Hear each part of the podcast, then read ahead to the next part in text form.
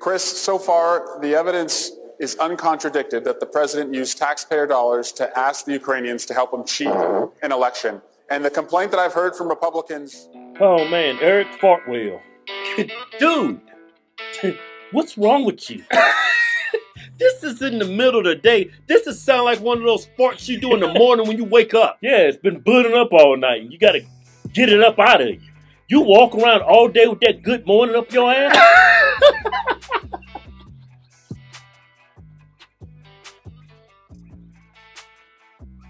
Man, okay, I'm thinking, why would you do this on live TV? I was thinking that you were thinking, okay, this is one of them solid ones. nah, you know if it's silent or if it's a deadly one. You gotta know. No, this is a silent one. No, man, I can't push this one. This is a straight bomb right here. and you actually stop mid sentence while you talking to take a breath so you can get, so you can push. yeah, because everybody knows it's impossible to talk and bust ass at the same time. You gotta stop and push. It's kind of like when you sneeze. When you sneeze, your heart stops.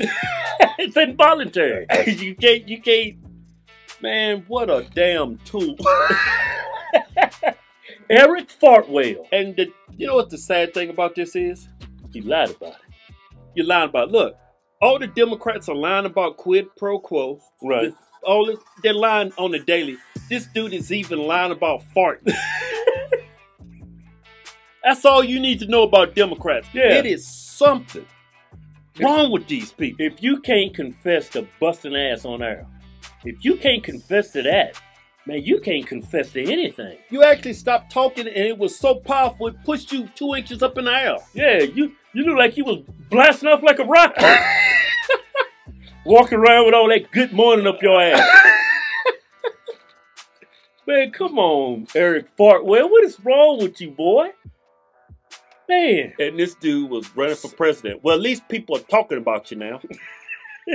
but it's too late. You already dropped out the race. You should have did this when you was running for president. You probably, you probably could have galvanized your fan base. oh, I didn't. It was uh, what they say. They Was? said it was a cup. Or s- somebody moved a cup. What kind of cup was that from the medieval times? yeah. What kind of damn cup is that? Yeah, they said it was a cup. Then he said it wasn't him. It was somebody else. Man, come on, man. Everybody knows it was you. Everybody, even Democrats know it was you. Don't nobody I'm believe. serious. Like the only time I do something like that, when it sounds like that, is in the morning when I wake up. Ain't nobody home. Or I go in the bathroom. I don't do that in front of my wife. I don't do that in front of anybody.